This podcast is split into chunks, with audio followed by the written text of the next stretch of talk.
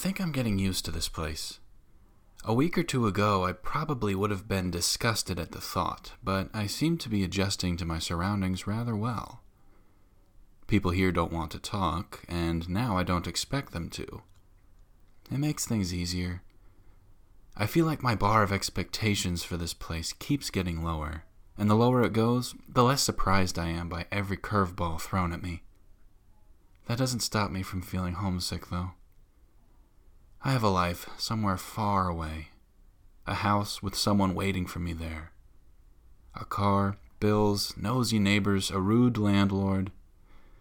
Funny how we take things like that for granted until we find ourselves on a strange, deserted island town far away from home.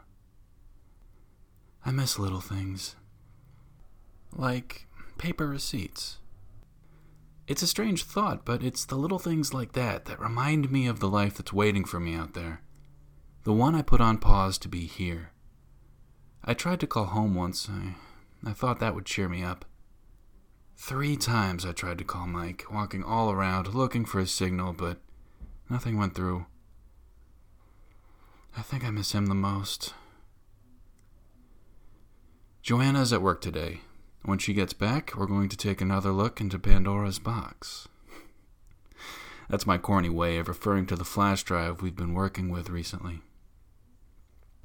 It's the little things, the little personal jokes that keep my sanity strung together as I sit by myself in this motel room. Where do you want to start today? I don't know. I can't believe the amount of material on this thing. It must have taken your father years to get all this. It must have been a passion project for him. I'm surprised he was able to do so much without me noticing. Well, last time we just sorted the files by the date they were last saved. You want to keep going down the line? I suppose. I don't see any other logical way of separating the work. Let's see. After doorbells, the next folder is titled Black Candy. I'm sure this won't be abnormal at all. hey, this is what you came for. I should hope there's something worth writing about in here. The file contains three scanned documents and a text file. Two of the scanned documents are labeled as missing persons reports, dated about 15 years ago. The third is entitled The Missing Return, and the text file is called Andrew's Confectionery Factory. Should we start from the top? I think so. If you would, uh, why don't you read the two missing persons reports? Sure. It looks like a flyer, and the title reads Three Walton Boys Missing. The chief of the neighborhood watch would like to bring the disappearances of three young boys to the attention of everyone in Gomorrah. The three boys all belong to the Walton family John, Luke, and Perry. The boys went missing two days ago, and no trace has been found of them since. The boys were last seen at their parents' house, located at 11 Sherwood Lane, on the night of June 10th. The following morning, the boys' rooms were empty and a missing persons report was filed. Before disappearing, Perry Walton described a figure to his parents that had been stalking the property line for multiple nights. Anyone with information regarding the boys' whereabouts, or anyone who witnesses any stalkers trespassing on private property, is strongly encouraged to contact the Neighborhood Watch. Nothing strange here. Sounds about like your average missing persons report. Let's move on to the next one.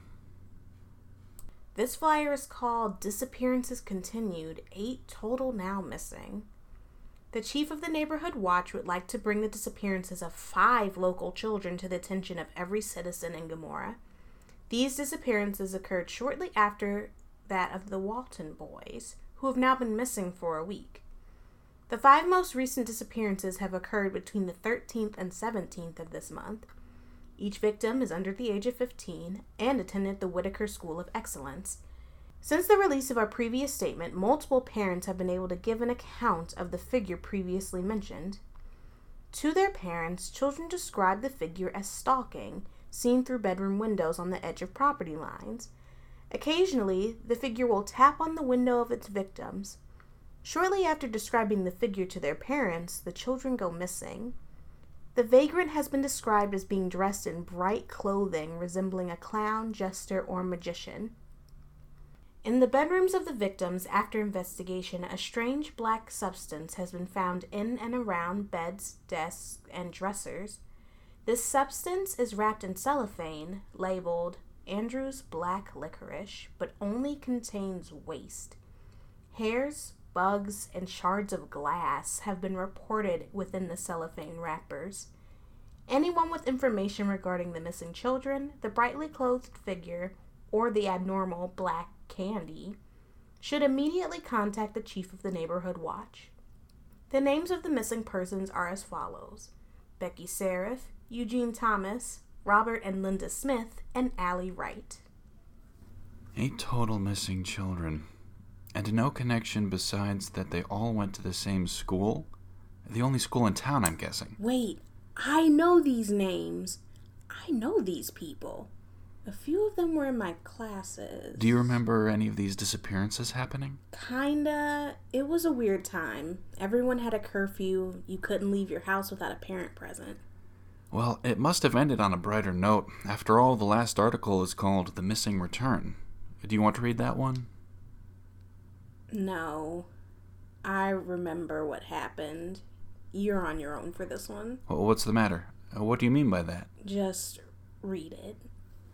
Here goes. After three months of worry, all eight children have been returned to their homes. All appear to have suffered no outward injury aside from severe weight loss from apparent malnourishment. Each child, however, is missing all of their teeth. Oh. Teeth have apparently been ripped out, leaving swollen and infected gums which produce a dark pus like substance. Overlooking this, parents are overjoyed to have their loved ones back. No one has made any report of the figure who is suspected as being guilty of the kidnapping. Jesus. Yeah, that was a pretty dark time. I'm surprised the flyer doesn't describe what they were like when they came back. What were they like? They were sad. They said they had the time of their lives while they were away and they didn't want to come back home. All they could talk about was all the candy they had eaten. They said it was the best candy they had ever had. That seems odd. Like I said, it was a strange time. All of the families affected left the town after that. It caused the mayor to create a new immigration law. The one about no one being able to leave the island without a stranger? Right. He said the law was his way of keeping Gomorrah's business in Gomorrah, that outsiders wouldn't understand our ways and would judge us unfairly. I'm surprised people would follow it so easily. Well, most people don't want to leave. Unless there are extreme circumstances, people are happy to stay put. I guess so. Anyway, I'll move on to the text file. It's called Andrew's Confectionery Factory. Looks like this one was written by your dad. The title simply reads A Brief History. I have compiled, after countless hours at the library and the town hall, the history of Andrew Cullen and his confectionery factory. Andrew Cullen emigrated to the island by himself in 1955. An entrepreneur, he came here seeking his own fortune, bearing a family recipe for black licorice. Andrew was able to build a shop around it, the very first candy shop on the island. Andy's Sweets, located right on Main Street, which opened on June 10th. His slogan, Candy so sweet you'll lose your teeth. For a time, Andrew was very successful. He was very popular with the local kids. He would often give candy away, and everyone loves free candy. Andrew was so successful that, in time, he was able to open a larger shop in a different part of town. Andrew diversified, trying new candies and new recipes, and each one was a hit. His shops were always full. A time came, years later, when business was so good that Andrew decided to open up a factory in order to mass produce his product. The factory was located here on the island, and his intention was to spread his sails across the water to the mainland. Unfortunately, it is here that tragedy struck. After the mass exodus from the island in 1972, Andrew could hire no one to work at his factory. Tens of thousands of dollars of product and machinery were wasted. Andrew began to hemorrhage money. His business, which he had fought so hard to build, was crumbling beneath him. A day came when the bank was forced to foreclose on his factory as Andrew was unable to keep up with the payments. On that day, the body of Mr. Cullen was found in his own factory in a vat of black licorice. That day was June 24th, 1973, tragically only two weeks after the anniversary of his first shop opening. After that day, the legacy of Andy's Sweets was dead. I've seen that factory. I used to ride past it on my bike when I was a kid. The factory, is it still standing? I'm not sure. I remember it was pretty broken down back then. No one in town has use for an old factory, so it just sits there. Do you remember where it is? Yeah, I could probably find it again. There's still a few hours of light left. Do you want to get in the car and go see it? Thought you'd never ask. Joanna's memory was better than expected. It only took us about 20 minutes to find the old building. We didn't dare go inside as the place looks like it could fall apart at any moment. From a distance, I could see that parts of the roof had already fallen in. It's a big place. A large parking lot surrounds it, with loading docks in the back. A row of trucks, all bearing the logo of Andrew's company, sit in a row, slowly being eaten away by rust. Near the entrance, there's a plot of land that looks like it once had a bit of landscaping. Now it's just a patch of tall brown weeds. Above the entrance, there's a broken down sign reading Andrew's Confectionery Factory. The paint is peeling and the colors are faded. Above the sign, there's a mascot. The mascot of his company, Andy the Clown. It's supposed to look like a jolly old thing, all brightly dressed, but after years of neglect, it's just a hollow shell. A white, sun bleached face with sunken eyes, staring out into nothing.